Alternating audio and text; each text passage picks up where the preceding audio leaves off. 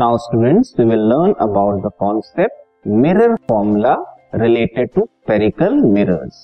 Spherical mirror से related एक mirror formula होता है ये क्या होता है किस लिए होता है इसको आज हम समझेंगे ठीक है पहले थोड़ा सा हम रिकॉल करते हैं कि कुछ जो डिस्टेंसेस थे उसको हम क्या बोलते हैं while talking about spherical mirrors.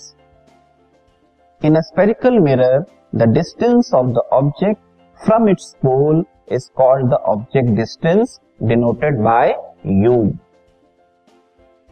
Pole से ऑब्जेक्ट तक की जो डिस्टेंस है, उसे कहेंगे हम object distance denoted by u ध्यान रहे, जो भी डिस्टेंस है, हम हमेशा स्पेरिकल मिरर के पोल से ही मेजर करेंगे right the distance of the image from the pole of the mirror is called the image distance denoted by v image distance जो है मतलब इमेज के डिस्टेंस मिरर से, उसे हम डिनोट करेंगे वी से।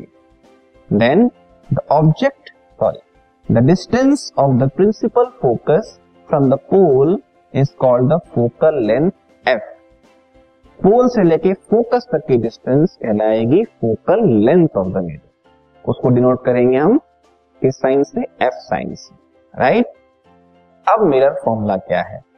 The relationship between object distance image distance and focal length of a spherical mirror is given by the mirror formula which is expressed as this one by v plus one by u equals to one by f actual में जो object distance है u image distance है v focal length है spherical mirror की f इनके बीच में एक रिलेशन होता है। उस रिलेशन को हम मैथमेटिकली ऐसे एक्सप्रेस करते हैं। वो एक्सप्रेशन क्या है? ये है।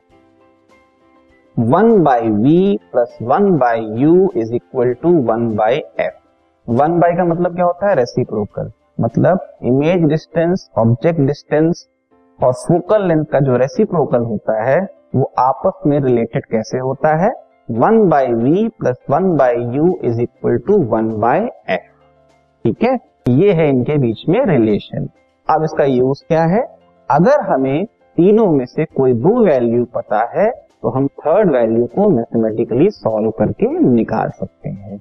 मतलब मान लीजिए हमें पता है ऑब्जेक्ट डिस्टेंस क्या है। ठीक है? फोकल लेंथ उस मिरर की क्या है? अब फोकल लेंथ की वैल्यू पता है, ऑब्जेक्ट डिस्टेंस की वैल्यू पता है अब इमेज जो बनती है, ठीक है, उसके लिए हमें स्क्रीन की ज़रूरत पड़ती है।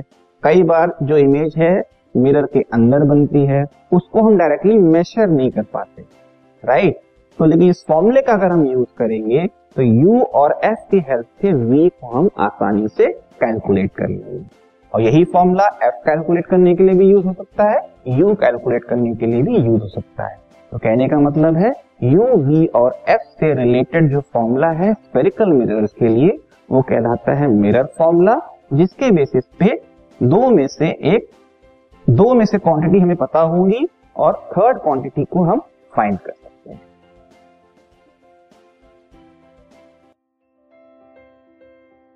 this podcast is brought you by Hubhopper Shiksha Abhiyan अगर आपको ये पॉडकास्ट पसंद आया तो प्लीज़ लाइक शेयर और सब्सक्राइब करें और वीडियो क्लासेस के लिए शिक्षा अभियान के यूट्यूब चैनल पर जाएँ।